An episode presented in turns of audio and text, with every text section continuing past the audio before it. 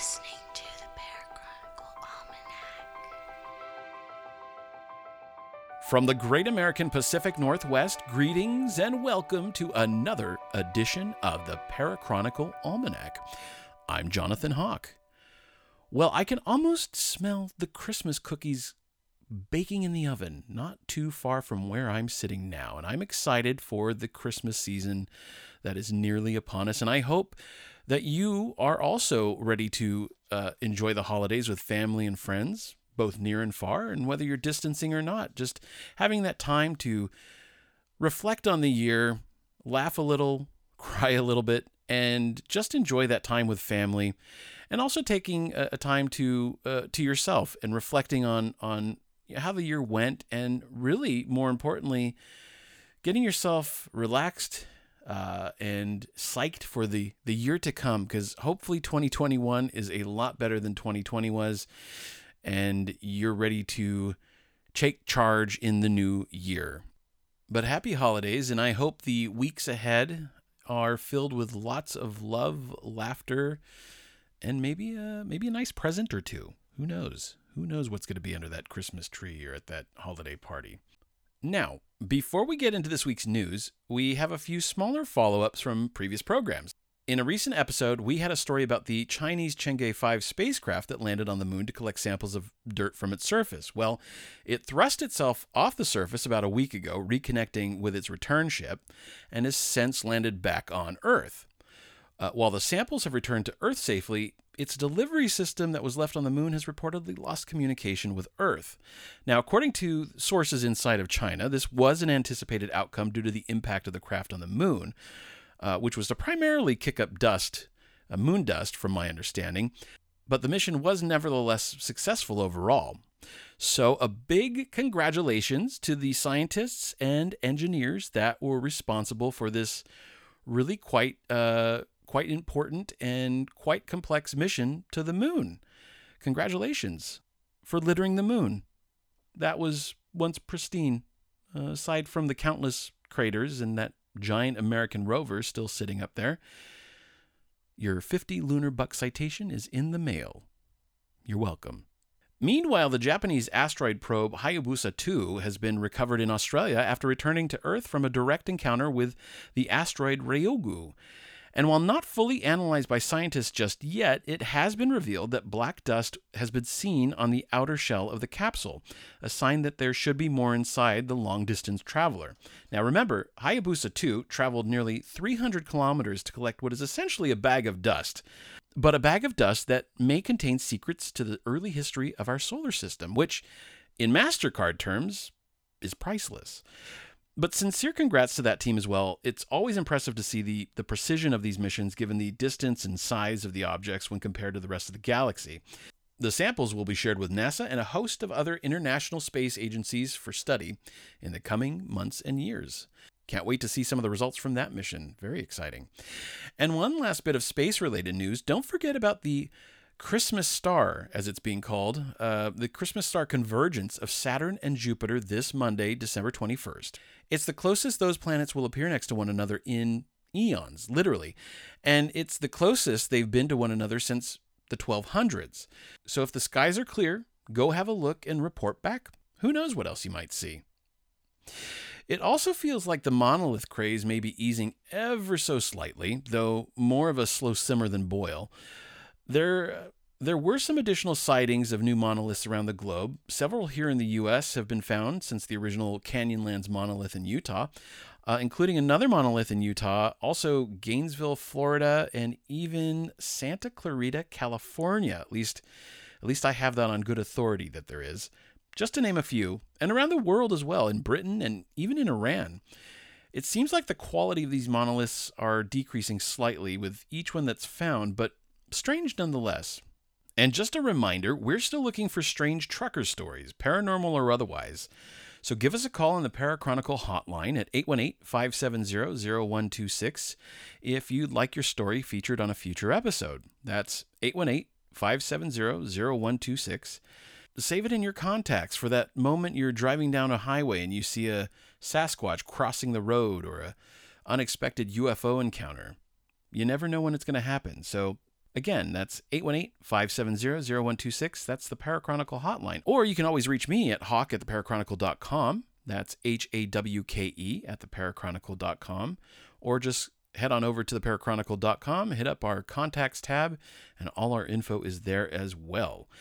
And finally, next week we'll still have a new episode ready for you at Christmas, though abbreviated and with a slight twist.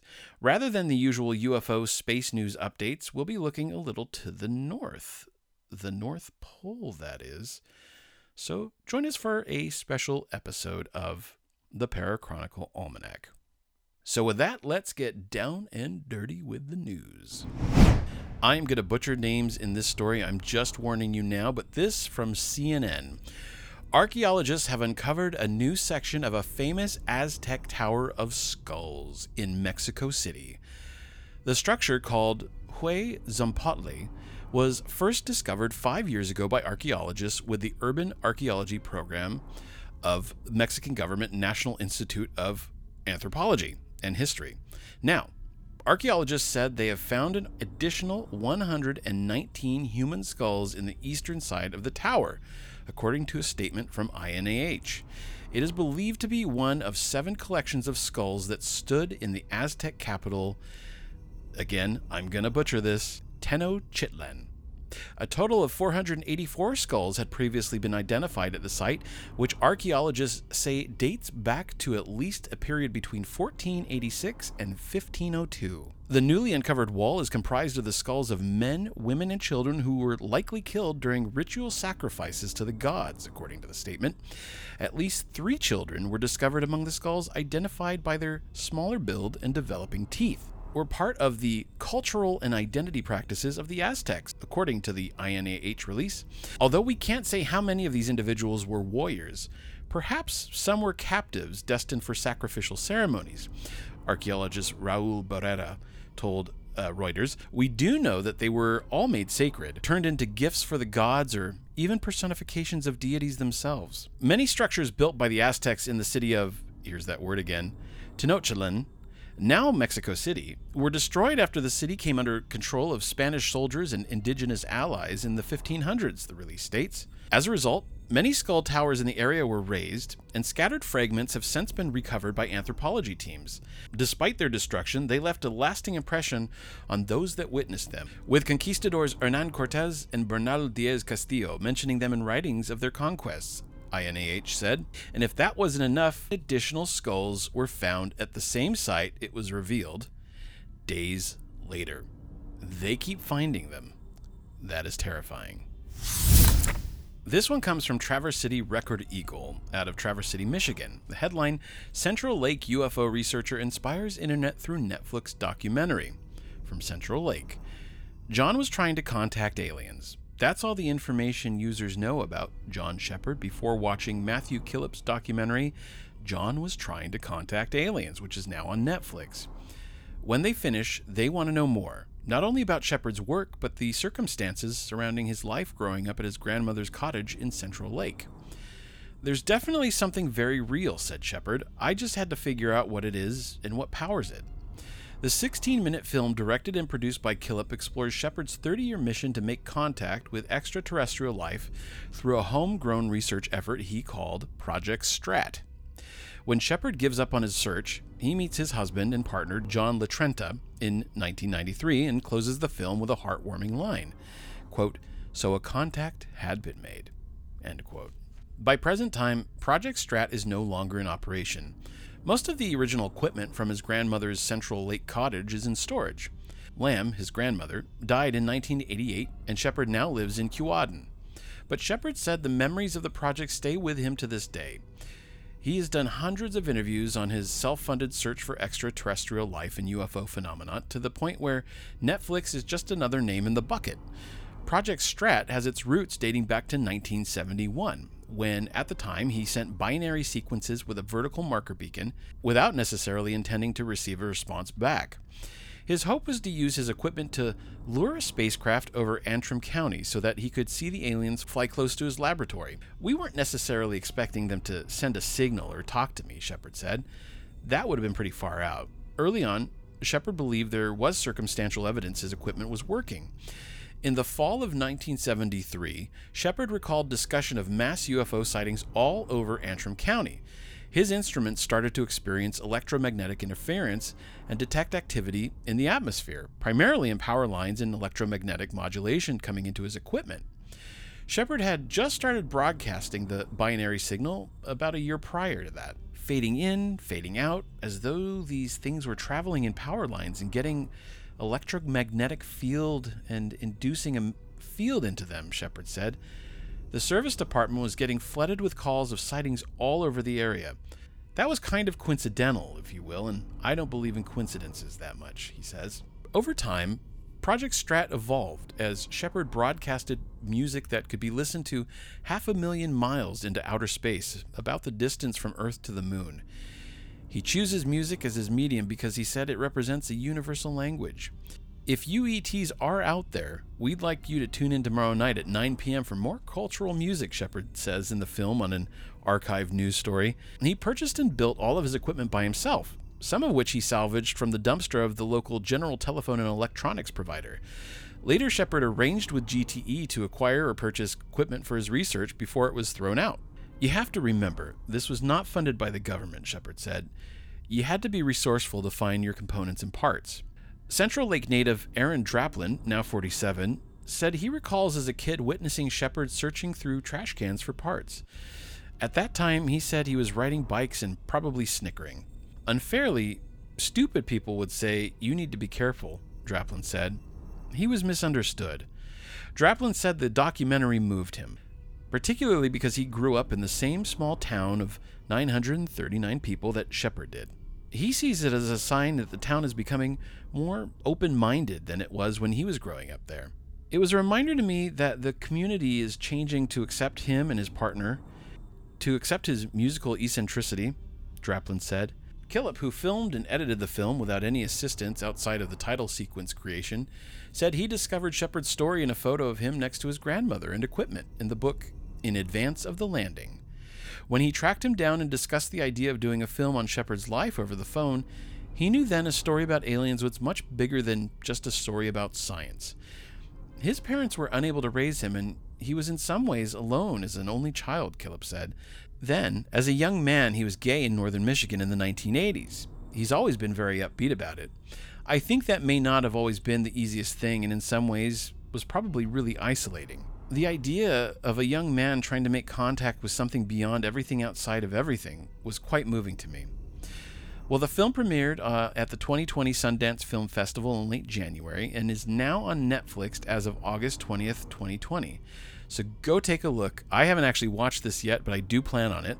Uh, so take a look and let us know what you think. I'd be interested to get some some comments from you guys. And now onto our China Watch section. This is from i24 News, though I've seen this reported in a lot of places, so you can find this anywhere out on the internet. Headline A massive Chinese Communist Party data leak exposes infiltration into Western countries. Unprecedented data info shows how CCP members have been embedded in some of the world's biggest companies. A data leak of unprecedented scale has revealed the scope of how the Chinese Communist Party, otherwise known as the CCP, have successfully infiltrated into several Western countries, including Australia, the United Kingdom, and the United States, according to several media outlets. The Australian newspaper, it's called The Australian, that's the name of it, has obtained a trove of information about some 1.95 million CCP members. The data includes their party position, birth date, national ID number, ethnicity, and even in some cases, telephone numbers. And 79,000 branches, many of them inside companies, universities, and even government agencies. Australia's Sky News reported that the database lifts the lid on how the party operates under President and Chairman Xi Jinping. The leak shows that the party branches are embedded in some of the world's biggest companies and even inside government agencies, the outlet added. It is unclear to whom the data leak would be more embarrassing President Xi Jinping or global companies, although the leak does expose how they appear to have no mechanism in place to defend against intellectual property theft. British tabloid Daily Mail alleged that the leak shows that CCP members who pledge allegiance to communism and the party, have gained employment in British consulates, and that Beijing's malign influence now stretches into almost every corner of British life. including defense firms, banks, and pharmaceutical giants. Among the companies identified as having CCP members in their employment are manufacturers like Boeing and Volkswagen, drug giants Pfizer and AstraZeneca, and financial institutions including ANZ and HSBC, according to the Australian outlet The Mercury. The data was originally reportedly extracted from a server in Shanghai in 2016 by Chinese dissidents who used it for counterintelligence purposes. Dig into this because this, like I said, this is going to be a story five, ten years from now, we're going to be looking back and and seeing these sorts of stories as things that were big red flags. And I hope people are taking notice. And in Bigfoot news, uh, out of Birmingham, Alabama, a history teacher hunts Bigfoot, launches Roku channel about quest for Sasquatch. By day, Jim Sherman deals in facts as a Birmingham Groves High School history teacher. But in his free time, he hunts the elusive, some would say mythical, creature known as Bigfoot. Sherman, aged 50, has followed this quest, which often takes him into the forests of Upper Peninsula, I presume Alabama, for more than three decades. Now, he's taking it to the next level with Bigfoot Hunters, a Roku video blog channel. If you're weird and interested in looking into things that aren't supposed to be out there, other people's experiences with crazy things in the woods that aren't supposed to happen, this is where to look, Sherman said of the channel, which currently has five video compilations. I try to apply as much science to the research as possible. I like to analyze the data and am really skeptical and will throw in random Bigfoot experiences. The path that led him to an extraordinary obsession with Sasquatch began when Sherman was still in fourth grade. He was fascinated by not only the idea of Bigfoot, but anything scary or supernatural, including ghosts, the Loch Ness Monster, and UFOs. He set aside the childhood fantasies, matured, and did indeed go off to college, but not far into his higher education, he had an experience he couldn't explain while camping with his father in the Upper Peninsula. Over the course of three nights, he heard sounds outside of his tent of something he identified as big, bipedal, walking on two legs. Having grown up hunting, Sherman said he knew the sounds of critters normally found in the woods, and knows that deer can also sound bipedal.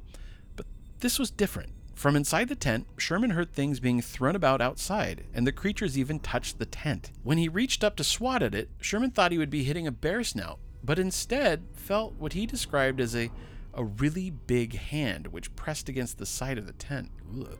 Sherman said the logical person in him knew it was not a bear, which without opposable thumbs could not have thrown objects. He reasoned that it had to be a person, but wondered why someone would mess with his tent and throw things. The mystery continued the next night, getting even stranger. While whatever it was never approached as close to the tent as it did the previous night, it commenced to shaking trees, Sherman said, making an unbelievable noise. By the third night of this, Sherman told his dad that they had to go. For a dozen years later, Sherman avoided secluded forests, and who could blame him, where legend has it Bigfoot lurks. But when he was about 30, he decided to face his fears and embrace his natural curiosity. He did that by research, seeking others who had similar experiences. He also joined the Bigfoot Field Researchers Organization, BFRO, which was founded in 1995 and whose members have a mission to resolve the mystery surrounding the Bigfoot phenomenon. That is, to derive conclusive documentation of the species' existence which is done through seeking the large primates in forested regions. According to the group's website, numerous spottings have occurred and are mapped in locations across North America. And if you do get a chance to go to the BFRO website, and, and check out their uh, their database, literally North America is plastered with sightings all over the place in the most unlikely of places, as a matter of fact. So take a look at their website if you have a chance and see if maybe somebody's seen something near you.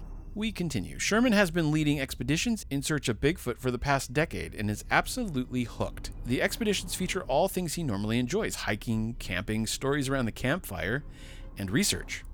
Once you get the Bigfoot bug, it's hard to get rid of it because it's exciting, he said. There's so much weirdness out there.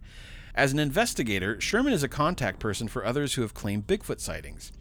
In his conversations with them, he said he first must verify they aren't a lunatic, which has ended some conversations early, including those purporting to have seen unicorns. Sherman says, as a high school history teacher, he has a pretty good BS detector and can tell if someone is just parroting things they saw on television shows, one of which he has appeared on himself, which is Finding Bigfoot on Animal Planet. He listens to them, putting more trust into those who, like himself, aren't quite sure about what they experienced and have some skepticism. The idea of a Bigfoot is awesome an elusive, huge, hairy creature evading people for millennium, Sherman said. Will I ever find it? I don't know. The idea across cultures, a wild man, is, is fascinating. So Sherman leads or follows other like minded individuals into the woods, most often in the Upper Peninsula. He won't disclose any exact location for fear of a stampede of tourists ruining it. Like a favorite fishing spot, it's a secret, he says. On these expeditions, he uses audio recordings and teaches others to identify common woodland noises, such as the sounds made by owls, martins, porcupines, and a whole lot more. He shows people how to cast a footprint they discover without tainting it. The evidence is scant, and he is frustrated when a good video or photo can't be obtained. So he hopes to one day capture something like the Patterson film, the, the famous one minute footage shot in 1967 in Northern California of what the filmmakers claim was a Sasquatch or Bigfoot. To date, his most convincing personal piece of evidence, apart from the experience in the tent as a child, has been scary growling and howling he's heard that he couldn't identify with anything that he knew, and on multiple occasions in the Upper Peninsula, seeing a single red eye at the height of about seven feet, which fled when approached. It's a dumb thing to think there's something that can elude all the cameras, game cameras, and everything, but look at all the witness accounts, Sherman said. But it's worth having fun. Honestly, it's such a healthy hobby. At this point, I could have had a midlife crisis and grown a mullet or ride a motorcycle. Instead, I have this I have this silly hobby. It's like a, a wilderness CSI kind of thing. I've had a lot of weird experiences. It keeps me coming back and looking for more. And that's kind of what I think we're going to be doing here on this show is looking for weird and wild experiences. What is it? Uh, Dana Carvey's Dana Carvey's impression of Johnny Carson. Ed, that is weird and wild. Those are the kind of experiences I think um, we're going to be looking for here on the Parachronicle Almanac and in future content on our website and perhaps some other shows we have in the works. Stay tuned for that. But this is really cool. And uh, again, check out his Roku channel. I plan on to as well. And let us know what you think. And this is a strange story. Headline Japanese man selling hyper realistic masks featuring faces of strangers. A year into the coronavirus epidemic, a Japanese retailer has come up with a new take on the theme of facial camouflage a hyper realistic mask that models a stranger's features in three dimensions. Shuhei Okawara's masks won't protect you or others against the virus, but they will lend you the exact appearance of an unidentified Japanese adult whose features have been printed onto them. Mask shops in Venice probably don't buy or sell faces, but that is something that's likely to happen in fantasy stories. Okawara told Reuters, I thought it would be fun to actually do that. The masks will go on sale early next year for 98,000 yen, which is about the equivalent of $950 a piece, at his Tokyo shop, Kamenya Omote, whose products are popular as accessories for parties and theatrical performance. Okawara chose his model, whom he paid 40,000 yen, from more than 100 applicants who sent him their photos when he launched the project in October. An artisan then reworked the winning image created on a 3D printer. Initial inquiries suggest demand for the masks will be strong, Okawara said. As is often the case with the customers of my shop, there are not so many people who buy face masks for specific purposes. Most see them as art pieces, Okawara said. He plans to gradually add new faces, including some from overseas, to the lineup. And finally, kangaroos can learn to communicate with humans, researchers say. Kangaroos can learn to communicate with humans similar to how domesticated dogs do by using their gaze to point and ask for help, researchers said in a study published on Wednesday. The study involved 11 kangaroos that lived in captivity but had not yet been domesticated. Ten of the eleven marsupials intently gazed at researchers when they were unable to open a box with food, according to the report. Nine alternately looked at the human and at the container as a way of pointing or gesturing toward the object. We interpreted this as a deliberate form of communication, um, a request for help, Alan McElligott, the Irish researcher who led the study, told Reuters in a call from Hong Kong. Wild species are not really expected to behave as those subjects were, and that's why it was surprising. The findings challenge the notion that only domesticated animals such as dogs, horses, or goats communicate with humans and suggest many more animals could grasp how they convey meaning to humans, the paper asserts. We've previously thought only domesticated animals try to ask for help with a problem, but kangaroos do too, concluded researcher Alexandra Green from the University of Sydney. It's more likely to be a learned behavior when the environment is right. So kangaroos can communicate with humans. I don't know if that's concerning or cool. Hmm. What do you think? Well, that's it. That's all I've got for this week. Don't forget to reach out if you see something unusual in the sky or someplace else, or if you have an interesting story to tell.